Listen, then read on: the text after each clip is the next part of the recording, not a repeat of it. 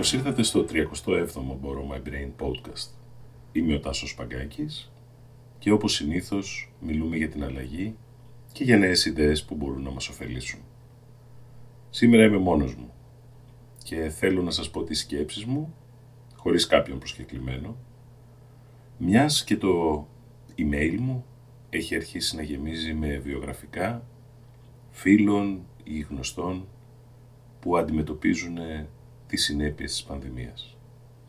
Θα το έλεγα το σημερινό προς κάθε φίλο ή φίλη που μπορεί να απολυθεί, που μπορεί να αλλάξει καριέρα.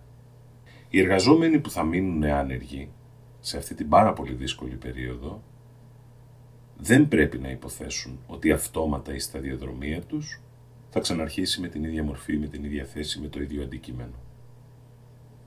Είναι ένα πολύ δύσκολο podcast και το θέμα του με απασχολεί όχι μόνο γιατί υπάρχουν φίλοι, αλλά γιατί υπάρχουν και έξω άνθρωποι.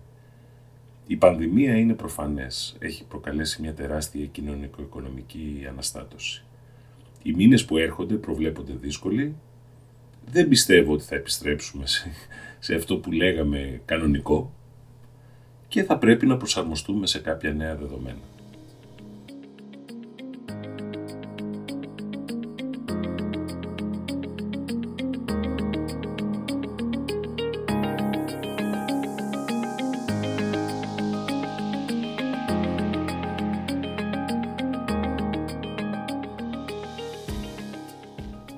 Λοιπόν σίγουρο ότι πολλοί θα χρειαστεί να αλλάξουν επαγγελματική πορεία.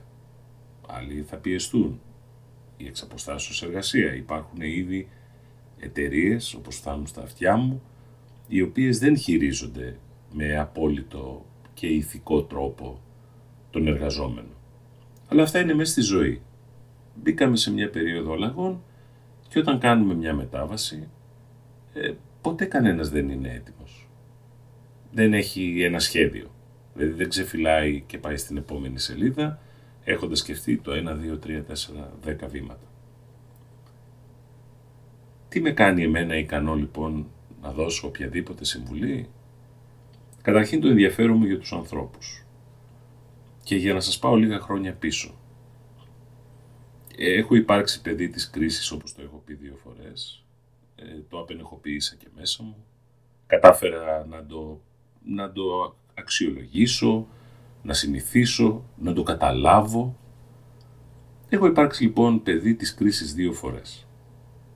Και τις δύο φορές όταν χρειάστηκε να λυθεί η συνεργασία μου με μια εταιρεία, σε αυτό το προσωπικό ταξίδι αλλαγής, φόβων, ανησυχιών, ε, διαφόρων ερωτήσεων, καταλάβαινα από τη μία τα εμπόδια που αντιμετωπίζει η επιχείρηση, καταλάβαινα το ανθρώπινο συστατικό της υπόθεσης, γιατί υπάρχει και τέτοιο, αλλά από την άλλη πρέπει να σας βεβαιώσω ότι ήταν απελευθερωτικό. Είναι ορισμένες στιγμές στη ζωή που είναι αναγκαία επιλογή να καθίσεις με τον εαυτό σου και να επανεξετάσεις μια καριέρα 5, 10, 15, 20, 30 ετών. Το διαδίκτυο φαίνεται μια πολύ καλή απάντηση σε αυτό. Η περιήγηση που μερικές φορές ζαλίζει τα μάτια από link σε link, από webinar σε σχολή και από σεμινάριο σε κάποιο βιβλίο, δεν είναι πάντα η καλύτερη ε, συντροφιά. Μπορεί να μπερδέψει, μπορεί να σε βάλει σε έναν προβληματισμό. Από την άλλη, είναι γεμάτο πληροφόρηση. Την πρώτη φορά που απολύθηκα ήξερα ότι ποτέ δεν θα ήθελα να ξαναγυρίσω σε αυτό το χώρο, ο οποίος από το 2006, αναφέρομαι στη διαφημιστική επικοινωνία, έπεφτε σαν να είναι ένα αυτοκίνητο χωρίς φρένα στον κρεμό. Ήξερα όμως και κάτι άλλο, ότι είχαν αλλάξει οι άνθρωποι. Επανεξέταζα λοιπόν εκείνη την ώρα με τις σκέψεις μου πώς εγώ μπορώ να σταθώ ή να ξαναπάω στο ίδιο περιβάλλον ή τι να κάνω. Κρατώντας το πηγούνι όμως ψηλά, ξανασκεφτόμουν το λέω δεύτερη και θα το πω πολλές φορές. Ποιος είμαι και τι κάνω. Ξαναβρήκα την επόμενη ε, περπατησιά, ξαναβρήκα τον επόμενο χώρο, ξαναοδηγήθηκα σε επιτυχίες και σκληρή δουλειά, αλλά είχα πάρει ένα μάθημα, ότι πρέπει να είμαι πάνω απ' όλα ψυχολογικά έτοιμος.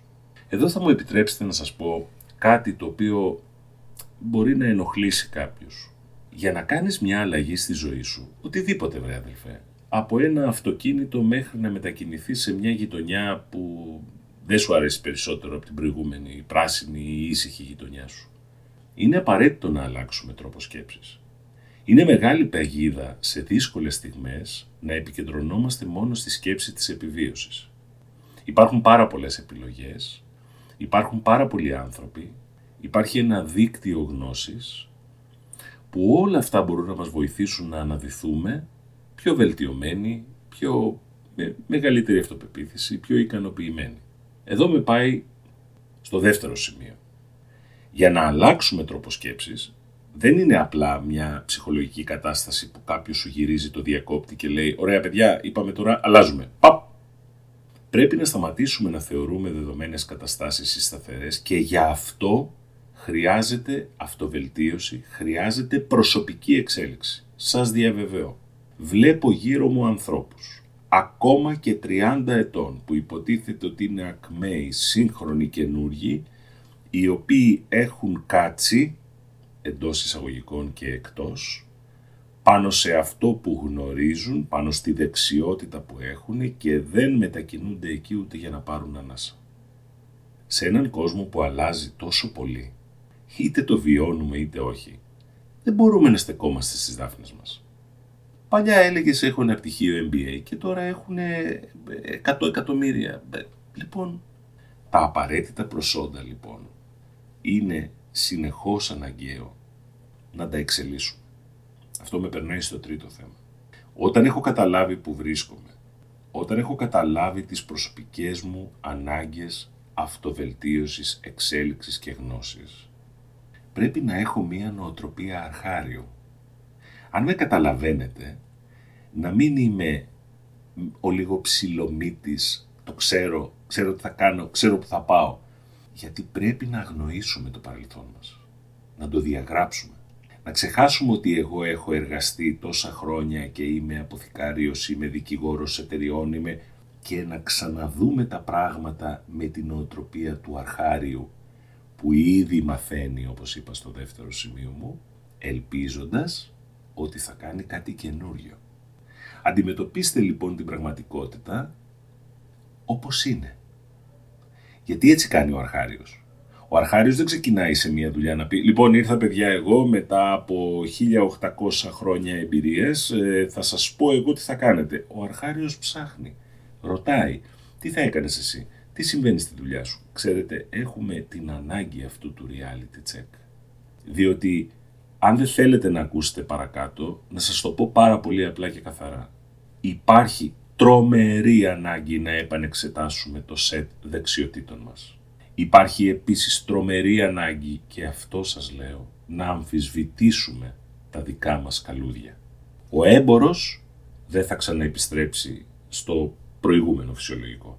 Ο σύμβουλος δεν θα μπορεί να κάνει με ευκολία τη δουλειά του διαζώσεις ο εργαζόμενος, εργάτης, αποθηκάριος, courier, κάτι καινούργιο πρέπει να σκεφτεί.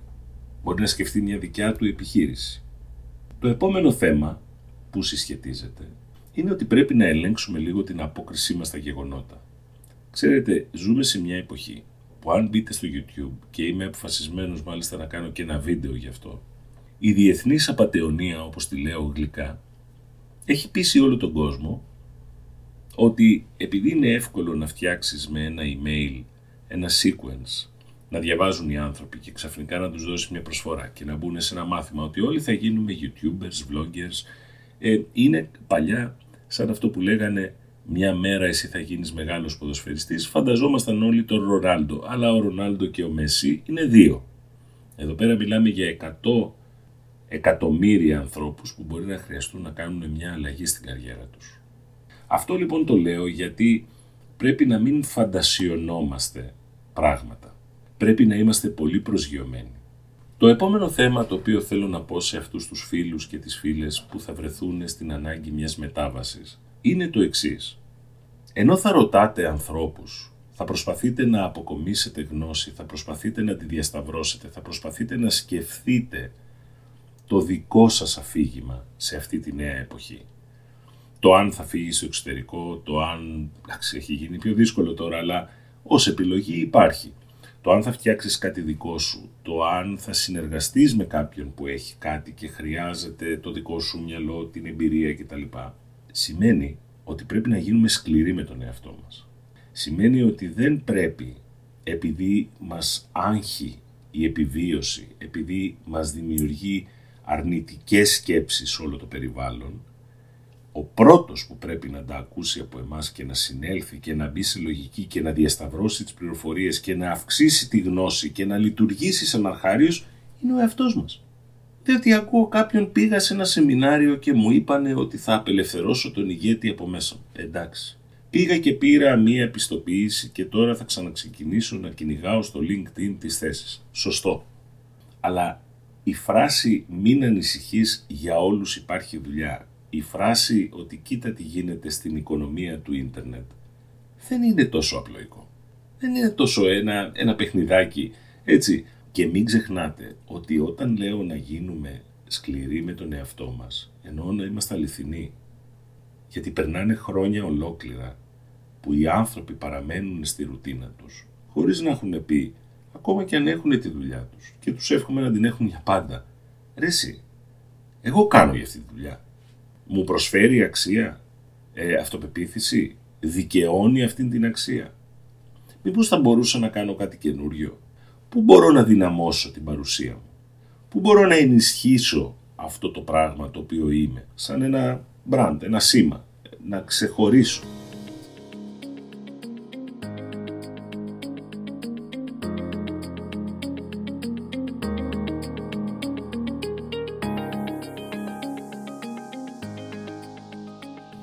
Επόμενο πράγμα που θέλω να πω σε αυτούς τους φίλους, όπως και εγώ το έψαξα, όπως και εμένα μου συνέβη, ό,τι και αν κάνετε, αυτή τη φορά πρέπει να εστιάσετε στο αν δημιουργείτε αξία για τους άλλους. Η δεκαετία 80, 90 και 2000 ήταν μια αυτοαναφορική εγώ πήρα μεταγραφή, πήρα αύξηση, έκανα αυτό, πήγα εκεί.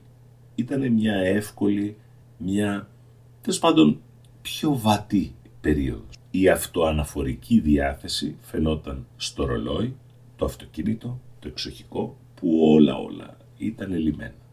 Σήμερα πρέπει να εστιάσουμε στο αν δημιουργούμε αξία για τους άλλους ακόμα και αν χάνουμε εμείς. Η αβεβαιότητα μέσα στην οποία μπαίνουμε είναι ψυχολογική και πρακτική, οικονομική. Θα οδηγήσει αρκετούς ανθρώπους να αναζητούν με πιο αυστηρά κριτήρια τον επόμενο υποψήφιο εργαζόμενο, τον επόμενο συνεργάτη, τον επόμενο συνέτερο.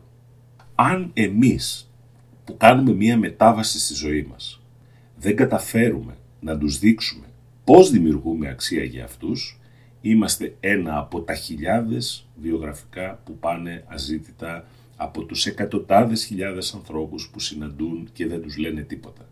Και αν μπορούσα να μεταφράσω και αυτό που έχω πει σε προηγούμενα podcast, δεν πρόκειται για το γεγονός ότι η επιχείρηση Χ δεν βρήκε το ταλέντο που ζητούσε ή τη συγκεκριμένη εξειδίκευση ή την εμπειρία. Είναι γιατί το δικό μας story είναι απλώς αυτοαναφορικό. Έκανα αυτό, πήγα εκεί, έχω να τρία βιογραφικά, πέντε σήματα, οχτώ πιστοποιήσεις.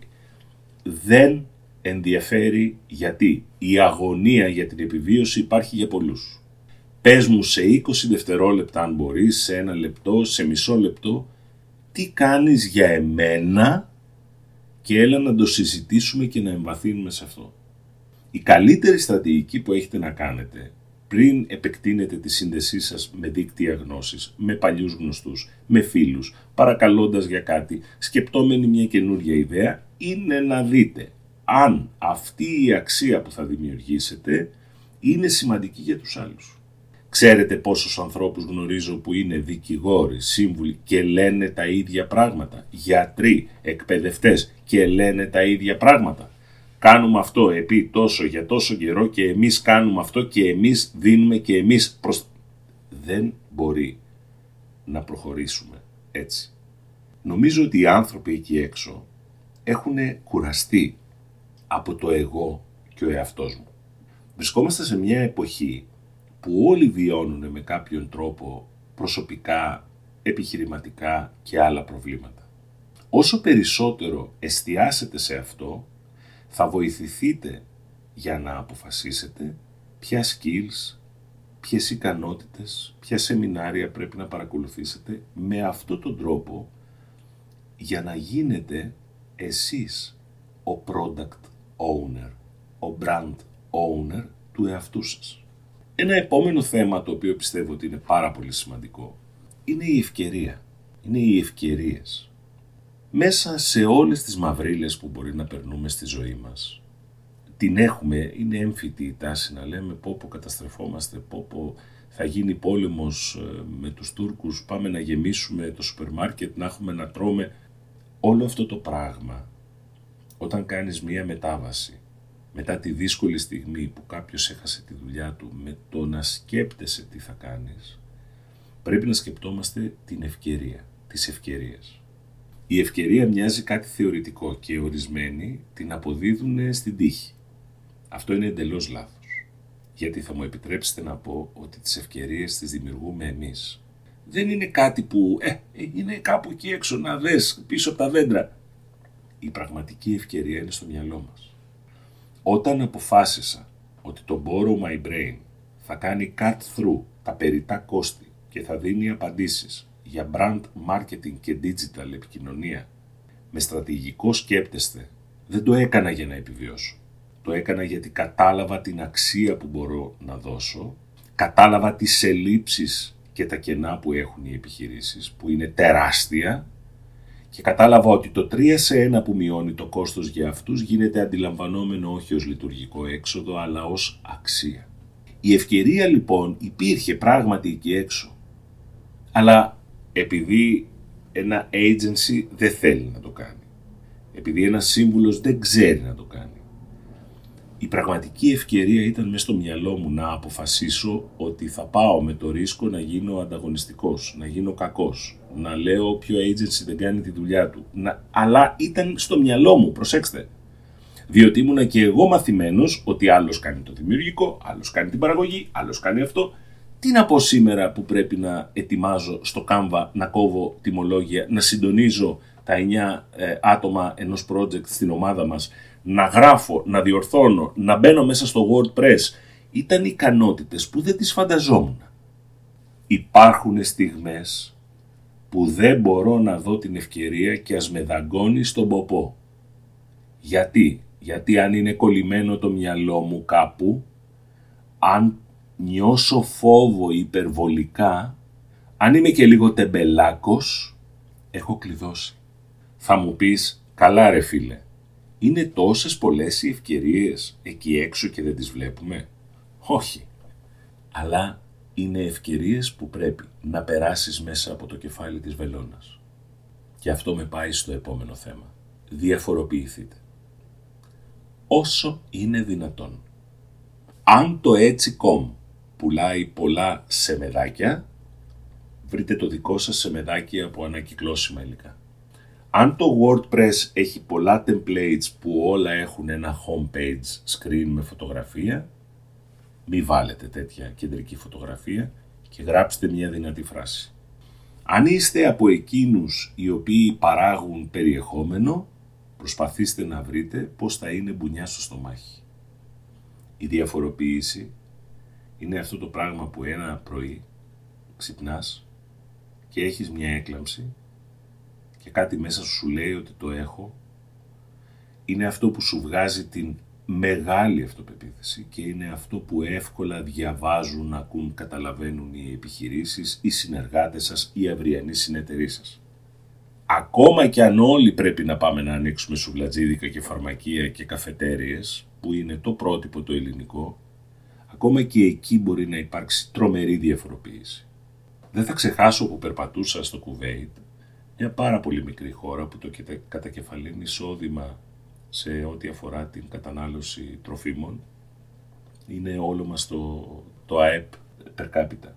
Εκεί περπατούσες λοιπόν στον δρόμο και έβλεπες ένα proposition στο φαγητό, μία πιτσαρία, μία διεθνή αλυσίδα και ξαφνικά έβλεπες ένα μαγαζάκι το οποίο ήταν πραγματι ένα health proposition, το οποίο είχε μεγάλο κόστος, γιατί έστειβε χυμούς. Να το αβοκάντο, να το κλασικό πορτοκάλι, να αυτό με τα superfoods, να αυτό με τα λαχανικά και ξαφνικά μέσα στην απίστευτη ζέστη των 55 βαθμών δεν είχαν βρει μόνο απάντηση για να φτιάξουν κάτι που είναι αναγκαίο για να δροσίζεσαι. Είχαν βρει τη διαφοροποίηση που ίσως με μεγαλύτερα κόστη από ό,τι βγαίνει μια προκατεψυγμένη ζύμη πίτσας αποφάσισαν να κάνουν κάτι που το τεστάρανε για να πάει σε όλη την Αραβική Χερσόνησο. Όταν εμείς κλειδώνουμε, όταν κλειδώνουμε σε κάτι που το πιστεύουμε ή έχει γίνει η δεύτερη φύση μας, δεν μπορούμε να δούμε τίποτα καινούριο. Στο βιβλίο Black Swan, ο μαύρος κύκνος, το οποίο σας το προτείνω ανεπιφύλακτα, θα σας ψυχαγωγήσει και θα σας δώσει πάρα πολλές ιδέες, ο συγγραφέας Τάλεμπ γράφει κάτι που είναι απλό και τρομερό. Η ευκαιρία δεν έρχεται συχνά. Οπότε αρπάξτε την κάθε φορά που θα έρθει. Ακόμα και αν μοιάζει σαν ευκαιρία. Γιατί εσείς μόνο μπορείτε να την απογειώσετε και να της δώσετε σάρκα και ωστά, αν μπορώ να το πω έτσι. Υπάρχουν άνθρωποι που μετακινήθηκαν από τα μαθηματικά, όχι στην πληροφορική, στην εκπαίδευση. Υπάρχουν άνθρωποι που μετακινήθηκαν από τα μίντια στην τεχνητή νοημοσύνη. Υπάρχουν άνθρωποι που κατασκεύασαν ε, ένα προϊόν, δούλευαν στη γραμμή παραγωγής και σήμερα είναι σύμβουλοι. Υπάρχουν δικηγόροι οι οποίοι άλλαξαν και έγιναν business strategy consultants που βοηθούν τις επιχειρήσεις για τα διεθνή regulations.